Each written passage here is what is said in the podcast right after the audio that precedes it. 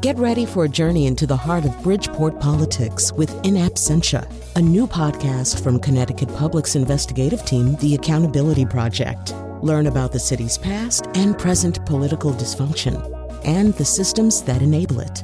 Tune in wherever you get your podcasts. Funding provided by Gregory Melville and Susan Fox and Kathleen Bromage. I can't pay a second mortgage payment. Connecticut is going down, and if we have a predatory electrical provider. My son had a heat stroke. We're waiting till October to say the kids could think about going back into the classroom. Human sex drug traffickers should not be allowed to cross our border. I haven't dealt with them at all over years now, literally years. This is the Wheelhouse on Connecticut Public Radio. I'm Lucy Nalpathanchil, broadcasting remotely. That was President Donald Trump downplaying his connection to former advisor Steve Bannon after Bannon's yacht arrest off Westbrook, Connecticut. You also heard Kimberly Guilfoyle speaking, or should I say shouting, at the Republican National Convention. Danbury Mayor Mark Boughton discussing a spike of COVID 19 in his city and the decision to start school online. Also, voices of Connecticut residents airing their grievances during a public hearing on Eversource rate hikes. On the panel today, I want to welcome back to the show Daniela Altimari, state government and politics reporter at the Hartford Courant. Daniela, welcome back. Hi. Also with us on Zoom, Kevin Rennie, Hartford Courant columnist, also former state lawmaker. Kevin, welcome back to the show. Thank you, Lucy. And Colin McEnroe's here, host of the Colin McEnroe Show and a columnist at Hearst, Connecticut. Hi, Colin. A spicy nutmeg state hello to you all. you can also join us on Twitter at WNPR Wheelhouse. Now, today is day three of the Republican National Convention. First Lady Melania Trump addressed the GOP last night from the White House Rose Garden. She was the only headliner to acknowledge the pandemic and the Americans who've died. Other notable speakers this week U.S. Senator Tim Scott of South Carolina and former Secretary of State Nikki Haley, and a gun toting couple from St. Louis, who we'll talk about in just a few minutes. Uh, Colin, uh, from watching, what is the message from this convention? You know, that's a hard question to answer. Um, the, the playbook says that a convention for an incumbent president uh, has to have a, as its central message things are going well, reelect our guy. Uh, and, and, that is a lot of the message of this convention. But I mean, the reality is things are not going well.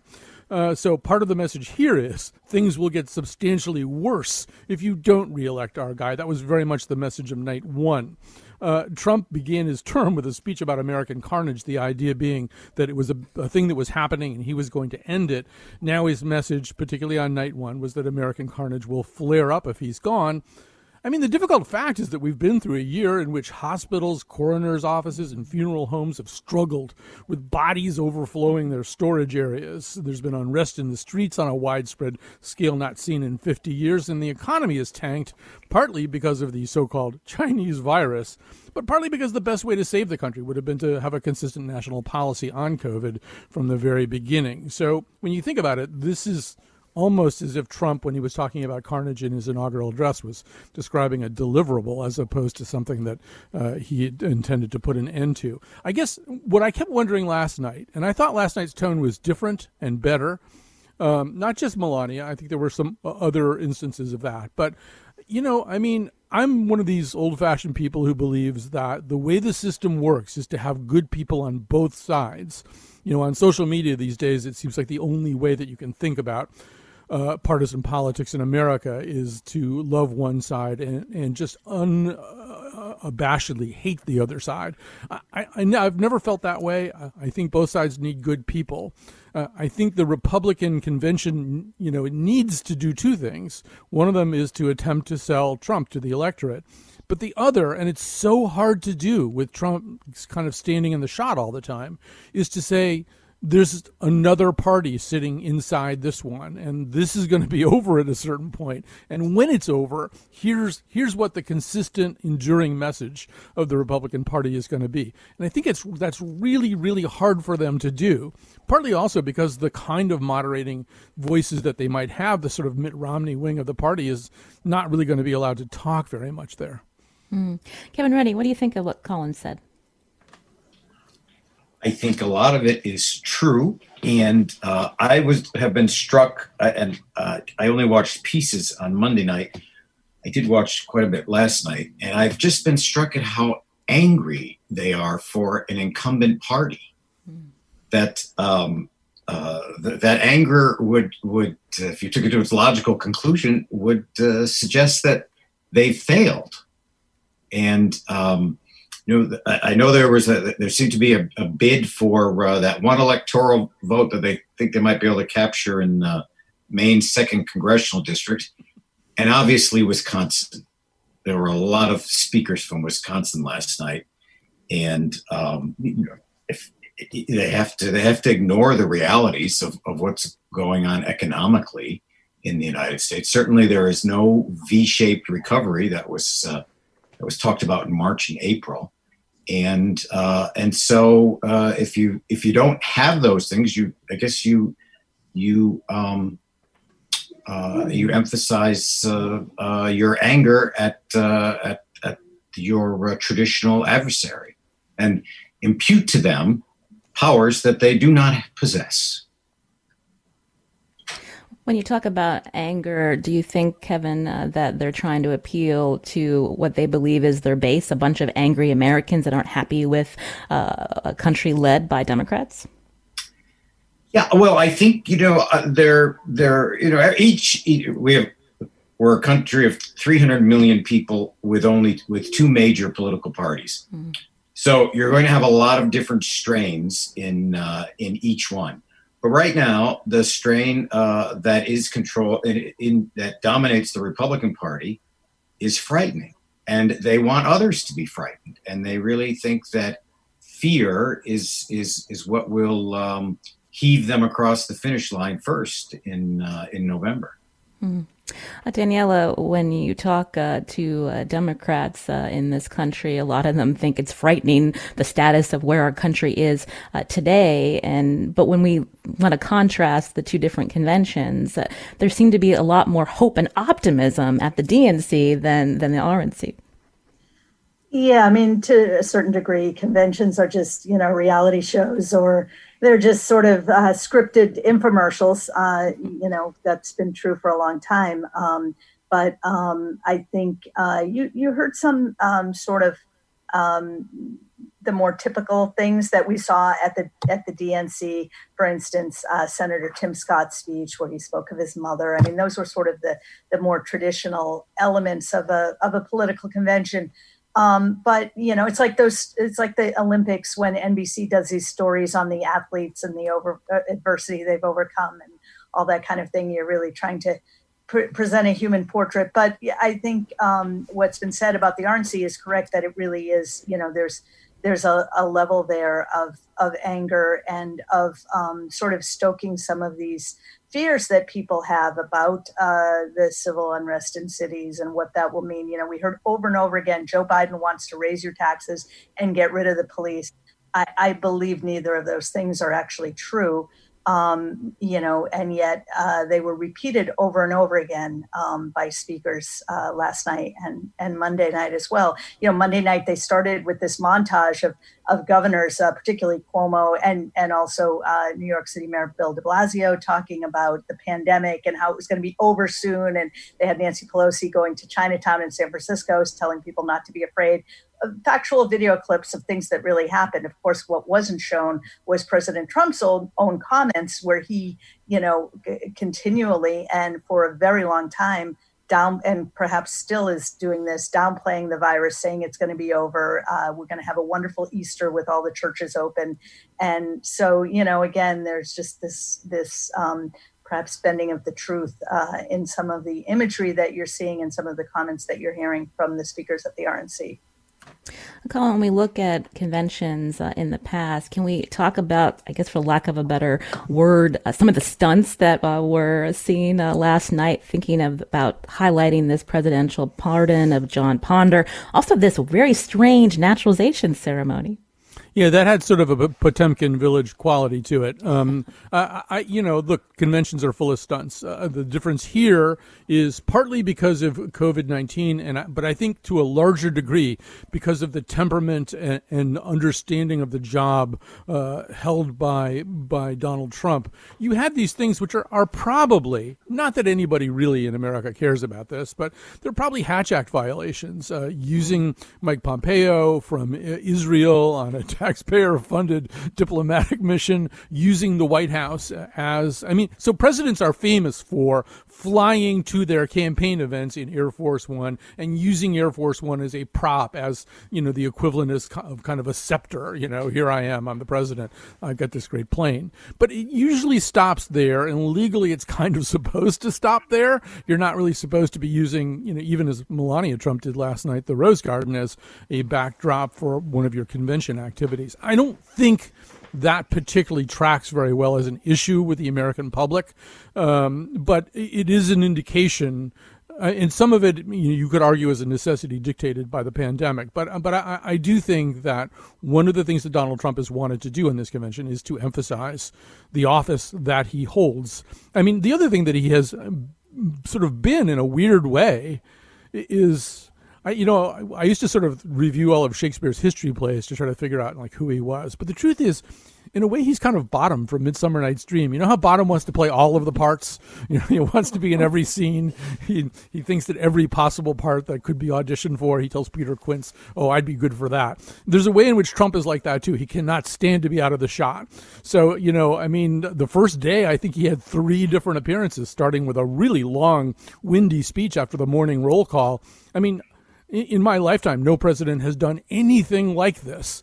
Uh, his insistence on being ubiquitous. You know, usually the, the nominee's like the bride. You know, you're not supposed to see them, that you can glimpse them once in this demure, coquettish shot from a luxury box, but that's about it. Um, so this is unusual. Kevin Rennie, you've been to national conventions. What's your take from what you've seen? I guess, of course, we're in a pandemic, so a lot of it has to be virtual. I miss the the uh, crowd that doesn't pay attention and that makes a lot of noise and the delegates are talking to one another and not listening to the speakers and you have the there's there is something uh, reassuringly normal about that. And uh, and this this does feel well it, it looks and feels very different but there, it does it feels so artificial.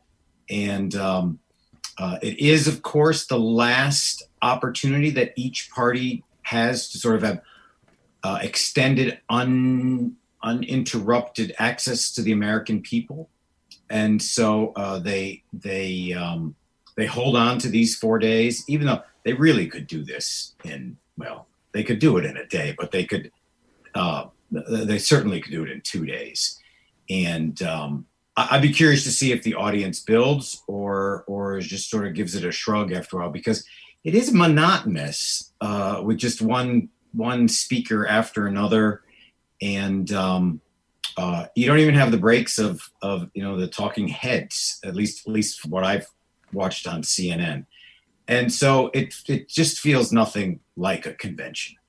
Mm. PBS has more talking heads if you're if you're dying for them. All right. Thank you. I was just going to say that. that. That's how I've been watching.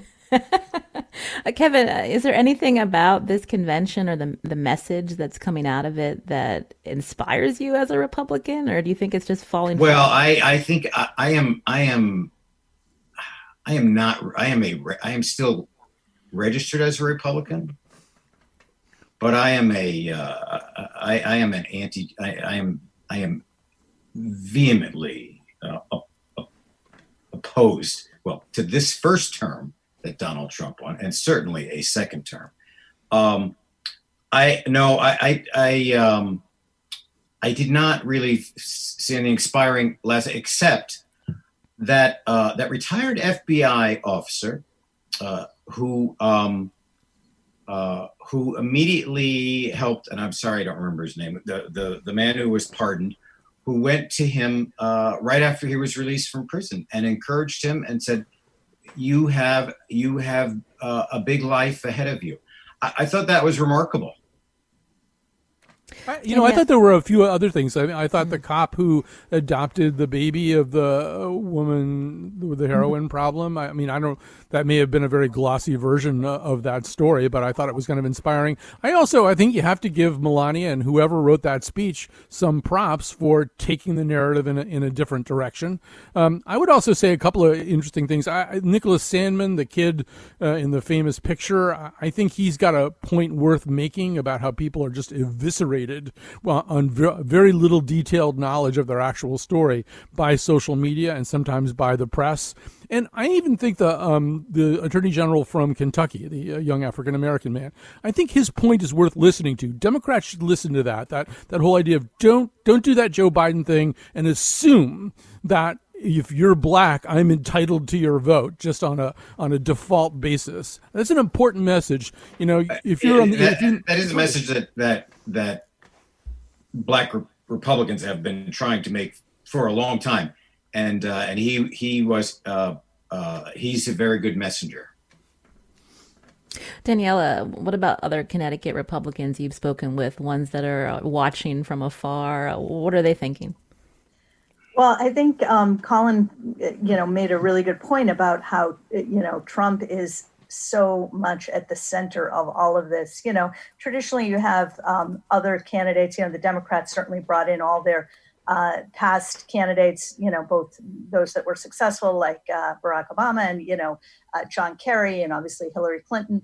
Um, there were there was no speech by uh, Mitt Romney that, for obvious reasons, I guess, um, you know 2012 nominee. Obviously, John McCain is no longer with us, but it's very unlikely that he would be invited. Uh, w is nowhere near there. Um, so this is really all about Trump, and Trump is so central to this party now. They don't even have a platform anymore. They just have we we endorse whatever President Trump wants us to endorse, and that's true. That has filtered down. I I think. Um, you know even to the to the state and local level back about a year uh, about i don't know nine months ago before impeachment i called every uh, republican town chair in connecticut. It didn't reach all of them and some didn't call me back but of those i reached only one person in a small eastern connecticut town and he was not even he was the acting chair the former chair. He, they hadn't yet appointed somebody uh, to replace him. He was the only one that was critical of president trump. Every other town chairman said the president was doing a great job. You see that on the state party level as well, and you see that certainly when you talk with people um, in Connecticut, uh, Republicans in Connecticut who have um, publicly, publicly at least, completely bought into to Trump. So this is now, you know, the party of Trump 100%, and I think um, that's evident on on every level. You know, I I do think though that um, that's that's a syndrome that has that, that, affects both parties. And um, you know, you don't. You, for instance, when um, when Ned Lamont uh, said he he didn't think the uh, six hundred dollar weekly uh, federal unemployment uh, payment was uh, was necessary.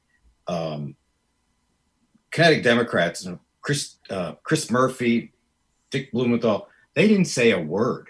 But when when Republicans in Congress uh, have been uh, would would not renew it. Well, they they were they were uh, quite vehement in their criticism of them. But the the stand the, you know the, the position is the same, and um, so that what's one reason that our our public discourse is is uh, has such a such a a canyon uh, between two different two sides is that is that no one's willing to uh, to take note of the fact that people on their own side may take stands that they don't agree with, but they're they're silent when that happens.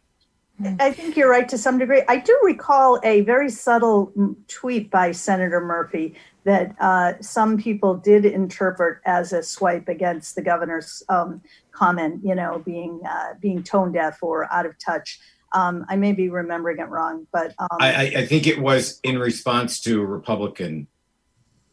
Uh, but certainly, on the on within the Democratic Party, there are very public disputes about policy. There are very sharp ideological lines about you know how do we handle uh, the police? How how should we deal with you know the environmental crisis? What should we support Medicare for all? All those questions that um, I think Republicans have uh, had more of a tendency to walk um, in a line, whereas Democrats have uh, at least in some places, perhaps not as much in Connecticut, but have publicly split over some of these issues. That's why you see Democratic primaries in you know in Massachusetts in several places, including the Senate race there. So I I, I don't know. I mean, I think you are correct, definitely uh, on on the larger point, but there does seem to be a little bit more dissent, a little bit more willingness to um, to challenge folks, both personally and um, on ideo- uh, ideological lines in within the Democratic Party than we're seeing within the Republican Party right now.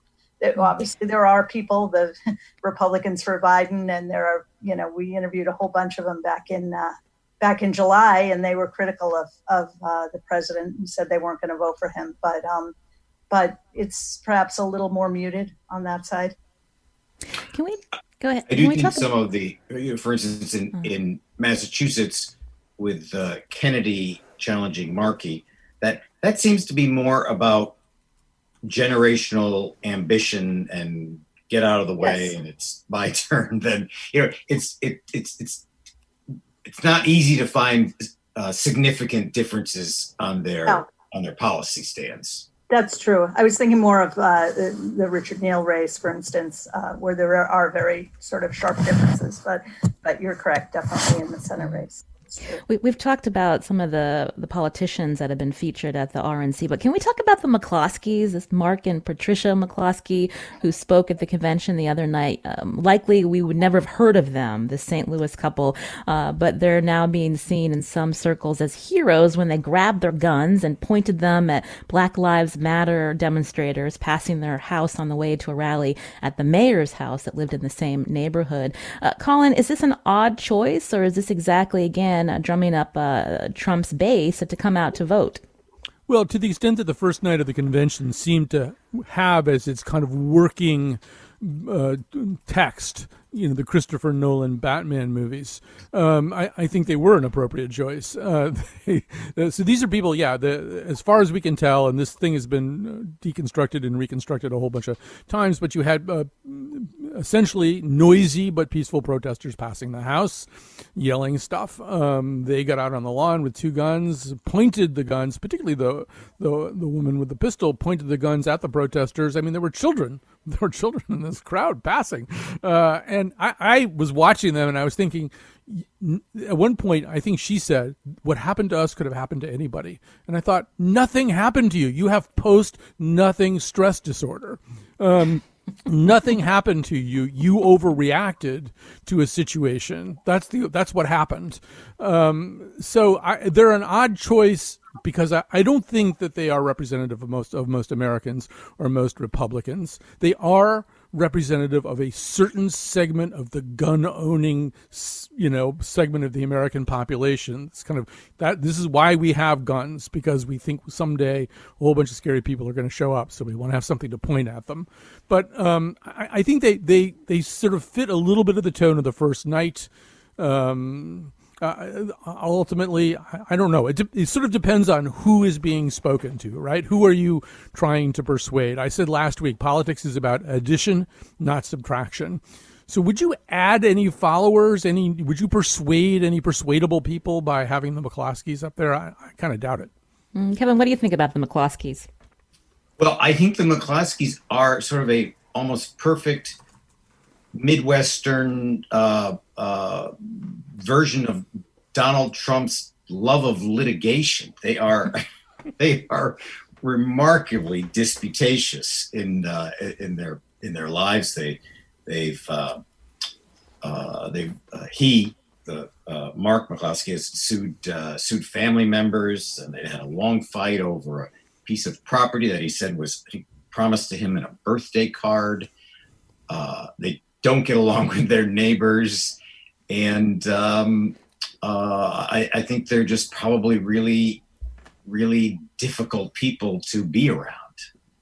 and um, uh, that uh, they they sort of uh, revealed themselves to the world with running out on the on the uh, as, as someone wrote the porch looked like well, something grander than a porch uh, with with firearms with well a group marched by it and from all accounts that the group uh, is just just uh, sort of a, a march that we've, we've kind of a peaceful march that we've uh, we've seen in many places we certainly wouldn't want them as neighbors. Uh, Daniela, we can't end the segment without talking about another interesting story with the Connecticut connection. Plenty of people got a chuckle when news broke Steve Bannon was arrested on a 100 foot, 50 foot yacht in Long Island Sound off Westbrook, Connecticut.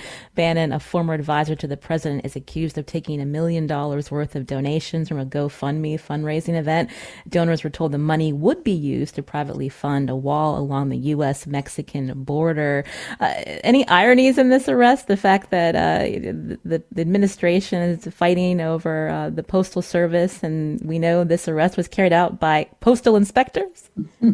yeah, that is uh, fitting to some degree, right? Um, but uh, you know, uh, the timing uh, clearly, you know, just just happened when it happened. But it's interesting with the backdrop of the, you know, the RNC the following week. Um, we've seen, you know, so many uh, of Trump's inner circle kind of uh, meeting the same fate. And, um, you know, I, am not sure what impact it will have among voters or not. Trump, you know, has said he hasn't talked to Bannon in a, in a long time and, you know, has sought, sought to distance himself. So, you know, who knows how this will play out uh, in November. Another interesting part of the story, Kevin, go ahead. Well, the, uh, you know, that he, that yacht belongs to the Chinese billionaire who has, um, who fled China and uh, has been uh, holed up in in uh, luxury in New York, and um, he is a uh, he is a very uh, mysterious figure, and it will the Chinese want uh, want him deported, and all it has it has it, it is a complex puzzle around him, but I suspect that in addition to hearing more about Steve Bannon, we're probably going to hear more about the guy who owned the yacht, and uh, and that really that will probably go on beyond November, and that's probably an even more interesting and intriguing story. Mm. Colin, do you want to give the last word on Bannon's arrest? I, I would say it's sort of a, is part of a generalized accretion of really, really bad timing for Trump. Uh, one of the problems for Trump is that his whole life and his whole his whole coterie is so tumultuous that there aren't a lot of stretches of calm, flat water. So you know, heading into his convention, he's got his niece's book, he's got his sister's words on tape about him, he's got Kellyanne Conway having to leave leave the White House uh, rather suddenly just because her daughter can't stand what's happening anymore. And and you know you've got Bannon getting arrested for the corruption connected to the wall. And I would think that that would be one of the last things Donald Trump would want to have in the news right now. The wall isn't close to being completed. It was such a centerpiece, both uh, as reality and slogan for him in 2016. Um, finish that wall doesn't really work as well as a chant. Uh, the wall itself is plagued by uh, questions about how the contracts were uh, awarded. There are Defense Department investigations going on on right now uh, uh, about whether political influence played a, factor, maybe even awarding to the con- uh, the contracts to companies that didn't have the competence level necessary to do the job that they're supposed to do. So, an arrest in connection with a grift connected to the wall, that's like, you know, heading into your convention. You don't want that. That's Colin McEnroe, host of the Colin McEnroe Show, also a columnist for Hearst, Connecticut, here on the Wheelhouse. Also here with us, Daniela Altimari, state government and politics reporter at the Hartford Courant, and Kevin Rennie, Hartford Courant columnist and former state lawmaker. After the break, Eversource gets zapped by customers in a public hearing. Is there a missing watchdog for utilities in our state? We'll find out more about that. You can join us too on Twitter at WNPR Wheelhouse.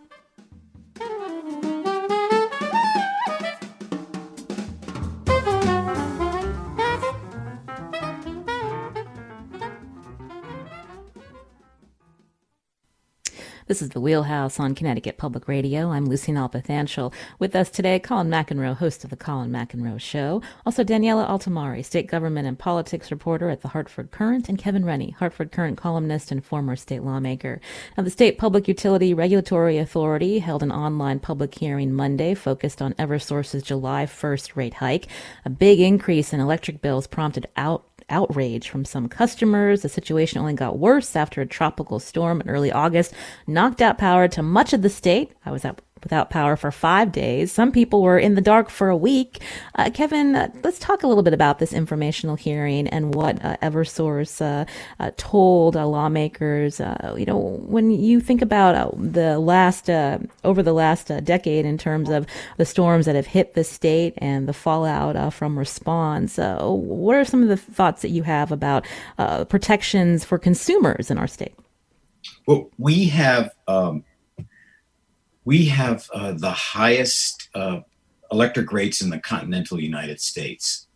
And uh, so if, if the amount we pay should be reflected in the service we receive, something has, has gone wrong. And um, one of the problems, I think, is that for the past year, there's been no consumer counsel in the uh, in the uh, utility regulatory authorities office, and that's that's an independent office. That is because its, its mission is set forth in its name. It is the Consumer Counsel, It's supposed to be an advocate for consumers. Uh, there's been an acting member there for the past year, but no, you know, no one who Governor Lamont has uh, has recruited, uh, who who sets forth the governor's philosophy of protecting consumers and being an advocate consumers. It, it hasn't hasn't been there, and I, I I'm not sure how important it, they had seen that position, although I, I understand they've been looking for someone. There are also two vacancies on the regulatory agency. Uh, the, the, the, legislature expanded the number of members uh, last year, and, uh, and those new positions haven't been filled, but they could be filled by mem- new members with a background in energy. That has not been that that's not been the tradition on that um, uh, in that office. It's been there have been political people who have been placed on that commission because they're great jobs, but without a background in right now, particularly now in the complex business of generating and distributing energy, um, we're uh, consumers are are unrepresented at uh, at that important agency. And the mm-hmm. final point I, I, make on this is the um, PURA, which is the utility regulatory agency, their job should be rate setting. Just just oversee the setting of rates. They do they they do not need to get involved in all sorts of other policy issues. There are there are agencies that do that. They just need to set the rates and protect consumers. Mm. Uh, we know that um, this uh, electric utility uh, regulation in the state is very complicated. Does that play in Eversource's favor, uh, Daniela, when uh, it comes time for them to seek rate hikes? And uh, depending on, on who they're asking, they get their way most of the time. Yeah, and I think um, I, this is one of those things that you know perhaps public public anger and public attention spikes when we you know, such as yourself, uh, what a tremendous hardship, you know, especially during the pandemic, uh, during a brutally hot stretch, you know, people lacking air conditioning and, and electricity. That's when everybody is focused on this. But, you know, we've, we've seen this movie before. We've been through this before many times. You know, we lost power, I think 11 days back in 2011 when we had the ice storm. You know, there's a lot of focus and a lot of public anger and a lot of attention of legislators and others uh, in the moment, and then other issues um, take you know it moves uh, back to the background because the lights are on and everything's fine, and and then we go through that cycle again. So it's really hard, both the complexity of the issues as you've raised, and also you know just the the many things competing for the public's attention that it's very hard to sort of um, sustain uh, focus on this very important topic. I think. Mm. And we can't fail to mention the powerful lobby uh, behind uh, Eversource. Uh, there's even uh, state lawmakers who work for Eversource, although they recuse themselves from energy issues. Uh, Daniela, what do we know about? I know Senator Blumenthal is one of many calling for Eversource to be broken up and looking at small city specific utilities as a model. Is that even feasible? Well, uh, actually, um, Kaitlyn uh, Krasselt, a frequent guest here, she had a great story sort of looking at this in, in the Hearst papers, I think uh, yesterday or today. I can't remember when I read it, but um, looking at those issues, yeah, it's a good talking point, but again, it's complicated. And, you know, we all, anyone who has friends who live in Norwich knows that, you know, they do a fantastic job, uh, small independent utility, but how do you replicate that statewide, you know, an incredibly complex network. Um, so I'm not sure. I don't, uh, I would be one of those people who don't know enough about these complex issues to really weigh in to say if that's doable or not. But certainly it's something that's uh, gaining ground, at least as a, as a talking point. Kevin Rennie, what legal authority would Connecticut uh, have to break up a company headquartered out of state? Well, we have we have a lot of authority over the uh, Connecticut mm-hmm. uh, portion of uh, of Eversource. Remember, it was it was a, a Northeast Utilities before the companies merged, and that was uh, in 2011. Uh, state government was was silent on that merger and uh, and what its consequences might be, which was something of that significance. Their silence told you that uh, how much influence they had, and and uh, Governor Malloy was uh, he he was not interested in these issues, and uh, and Northeast Utilities and then and Eversource have been huge contributors to the Democratic Governors Association, and you know that matters. And Northeast Utilities executives uh, largely funded a, uh, a, a an obscure political action committee that uh, that Chris Murphy used to buy tickets to sporting events when he was uh, he was in the House of Representatives. I mean, their influence is everywhere, and one of the this this is this is not something that makes consumers very happy. But one of the one of the things we have to to realize is that uh, every time you know, we're told conserve energy, use install renewable energy, but when we do that, Eversource comes in and says, "Well, more people are off the grid. We need a rate increase," and and they get it so that so that the public, in many ways, is punished for doing the right thing, and uh, and until there we have a, a big breakthrough in uh, in how we generate energy, that's not going to change. And also, we're locked in to paying above market rates uh, for 10 years for the uh, energy that's that's generated at the Dominion plant, uh, nuclear power plants in Connecticut. I mean that the legislature uh, just agreed to that, and so this summer we're we're paying uh, twice as much for the energy from Dominion as we are from, for instance, natural gas. Mm. Danielle, I believe there's another hearing tomorrow before the Energy Committee. Uh, what do you expect? To, who's going to be there, and what do you expect to hear? Um, I actually don't. I don't know who's going to be there. Um, but I think that um, I think CEO Jim Judge will be. oh well, then that should certainly be interesting. Um, it's like uh, you know putting him on the hot seat and um, I think you'll hear a lot of tough talk um, from lawmakers. But again, how does that translate to action down the road? That's what we'll have to wait and see. There are a couple of mayors who are going to be speaking mm-hmm. also. Well, I want to thank uh, our panelists for talking a little bit about Eversource, and we'll keep uh, focusing on uh, that uh, as uh, these hearings uh, continue. Again, Daniela Altimari is here with us on the Wheelhouse, state government and politics reporter at the Hartford Courant, Kevin Rennie, Hartford Courant columnist and former state lawmaker, and Colin McEnroe, host of the Colin McEnroe Show. We'll hear from him right after the break. We're going to talk about how parents and educators face some tough decisions as the school year starts soon. And Danbury's back in the news. I'm Lucy Nalpathanchil. This is The Wheelhouse.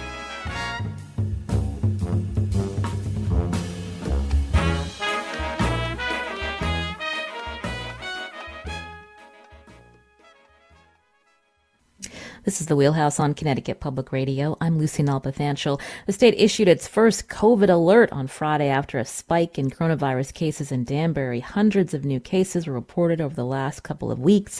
Nursing homes are being tested in the city. Coronavirus testing has expanded. Parks have closed. Youth sports have been canceled. Colin, what do we know about uh, this spike in cases, and how do you think the state and the city of Danbury has handled this?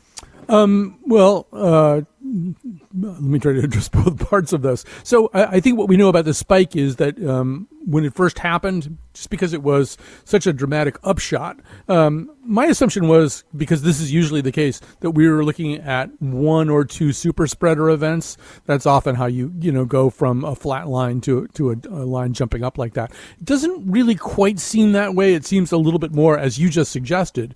It seems a little bit more like a whole bunch of different things, uh, all of which conspired to create more cases. In a way, I think that Danbury. It, I mean, this is a strange thing to say, but it's kind of a good thing that this is happening because it's gonna happen. It's gonna happen more than just this one time in Danbury, and the state is gonna have to figure out, and we as a society are gonna have to figure out how to deal with these situations. You know, what are we gonna do, um, particularly when the schools really reopen in full? There are going to be some other um, up jumps uh, in the infection rate. What are we going to do about this? How are we going to respond? And ultimately, you know, um, what do we think a human life is worth? I mean, there's such a thing as a statistical value of a human life. Human life it gets calculated in business all the time. Would you spend 10 million extra dollars to make things safe enough so that one person didn't die? Um, we're going to be looking at that in a much more chaotic and tumultuous uh, scenario. And and so I, I, would say, just to answer the second part of your question, I think Mark Boughton's done a pretty good job here. You know, I think he's talked very directly about what's going on. Um, he's uh, really encouraged people to take some of these dis- distancing guidelines more seriously. Uh, uh, he has talked very specifically about being at sports events where he looked up in the stands and people weren't wearing masks, etc. So you know, I, I, think Mark has acknowledged the seriousness of the situation and, and tried to get ahead of it. Mm. It's interesting. We, as we mentioned, schools just around the corner. Uh, now Danbury won't be having any in-person classes uh, until at least uh, October 1st, if that happens. When we look at all the data and considerations uh, that educators need uh, to uh, be focused on, Colin, you know, what's your take on these decisions that are happening at a local level? It looks very different depending on what community you're in. Yeah, and that's a little bit of a problem too, right? I mean. Mm-hmm. Um, I, I, contrast it a little bit. I don't want to say anything that will cause Josh Geballe to call me up after the show, but um, you know, I contrast it a little bit with Rhode Island. What I've read about Rhode Island, where they're, I think they're doing walkthroughs of every single school and classroom, having experts uh, do that. Uh, they've sent, uh, set up kind of a storm center, except that it's for COVID nineteen. Uh, I think a little bit more central coordination, uh, or maybe even a lot more central coordination, uh, is a good idea. That's sort of been the lesson of the last six months, right? The more that you have a central central, coordinated, serious, understood, scientifically based set of messages, the better off you are. And leaving it to the, you know, to the vicissitudes of life in any particular Connecticut town does strike me as a, a, a little bit risky. And what we're hearing back from the unions is, you know, a lot of the schools aren't even they're even they're kind of acknowledging that they don't really have a way to keep students six feet apart. That some of the guidelines are just things that you know, even if they really, really wanted to follow them, they, they don't know how to do it. Kevin Rennie, uh, what's your take on the approach again, uh, local districts uh, being able to decide, uh, and to Colin's point, why there needs to be a central decision maker in this? I think we're going to have to be nimble and um, and judge this week by week because uh, you know, schools have not been open for five and a half months, and um, uh, I just I think this is this is a very new experience, even though the, we've, we've had the virus here, and uh, coping with students back in school, even on a hybrid system, is just we're just going to have we're we're going to have to measure it moment by moment uh, to to see what the uh, what the most critical factors are uh, as uh, as students return to the classroom. And uh, I do think that uh, you know if we have, we're going to know what's going on uh, town by town, and and certainly the uh, the administration will know, and I, I think they'll they have the experience now to uh, uh, to react, and I and I do think that um, largely trust their judgment in this. Mm. Daniela, how much are we really going to know, though? Because my understanding is, you know, nothing mandates a family to alert a school district if somebody in their family has COVID. Yeah, I I I think that um, I'm not even sure what the protocol is if uh, if somebody in a classroom is, is you know is a confirmed positive case. I mean, I think there's just going to be such a patchwork. And as you mentioned, you know, the Danbury example is really instructive because um, you know we were told that basically this mini outbreak or this spike in case is due to three factors: uh, sporting events, travel, and um, what was the third one?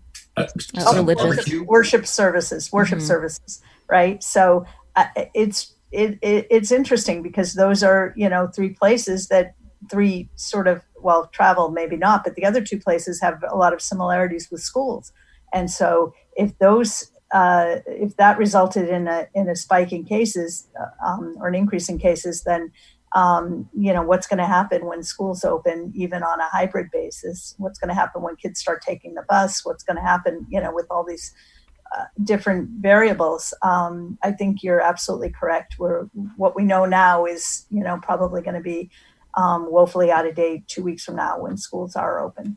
Mm. we'll have to leave it there. Time to move on to feats of strength and airing of grievances. Colin. Um, I'm just going to I'm going to air grievances and just talk a little bit about um, unkindness, uh, and, and, I see it all over the place in all parts of the ideological uh, um, spectrum. Uh, last night, I was disturbed to uh, read people on Twitter making fun of Tiffany Trump's appearance or the teeth of Nicholas Sandmann.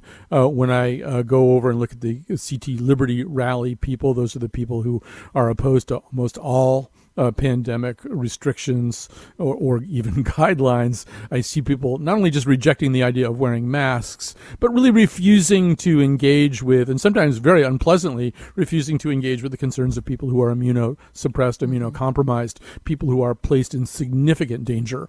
Um, you know, it's a, important to remember, uh, apropos of the conversation we just had, everybody's in danger all the time now. I mean, that's the reality. You, if you, you don't need to have school children in your family to be endangered by these policies because we are all connected. Everybody is ultimately by chains of exposure exposed to everybody else. So it's important that we listen to one another, have empathy, be kind. Social media is so bad at that. um, so much unkindness, so much rejection of other people's points of view. Uh, I, I don't know why, but I'm especially depressed by it this week. Mm. Daniela? Um, so I would say both a feat of strength and a um, uh, the opposite of that, I guess. The um, the way Facebook and Twitter are handling um, the president's tweets and some misinformation. He tweeted last uh, or earlier this week that um, uh, that there were some there were a lot of concerns about um, these mail drop boxes where voters can put in their ballots. You know, we saw them in front of town halls all over the state so people could avoid the mail and drop these drop their absentee ballots directly in there. And, and Trump tweeted that, you know, they're a voter security disaster and they could make it possible for people to vote multiple times and that they're not COVID sanitized. And he called them a big fraud. So um, Twitter flagged this message and basically said, you know, this violates Twitter rules. However, we're determined that it's in the public interest to leave this open, uh, to leave this tweet up. And then Facebook basically just flagged it with a, you know, a message that said, visit our voter information center for election resources and updates. So two different social media platforms handling um, tweet tweet by the president that can contain some incorrect information very differently. So mm-hmm. I think one gets uh, kudos for for telling people that this information is false, um, and but we still need to leave it up because it comes from the president. And Facebook saying, you know, really just a, a blanket statement saying visit our voter information center, mm-hmm. not really telling people, giving people the information they need. So I guess that's a maybe a, a long and confusing answer, but I would say it shows the difference between these two platforms. And Kevin Rennie, we've got under a minute. Go ahead. Um, well, I, this is uh, this is this is uh, sort of related to what Colin said. but it is uh, it is a feat of strength, and that is I feel like we're in a sort of a pause right now on how we're how we're going to be confronting the coronavirus in the next few months. So um, take some time now to thank the people who have gotten us safely through to where we are, and uh, whether it's at the grocery store for the people, employees who kept showing up, or or at your local bank, uh, or your town clerk who is uh, mm. who has a big job ahead in distributing absentee ballots as sort of the, the front line of practical democracy. Thank you, Kevin Rennie, Danielle Altimari, and Colin McEnroe.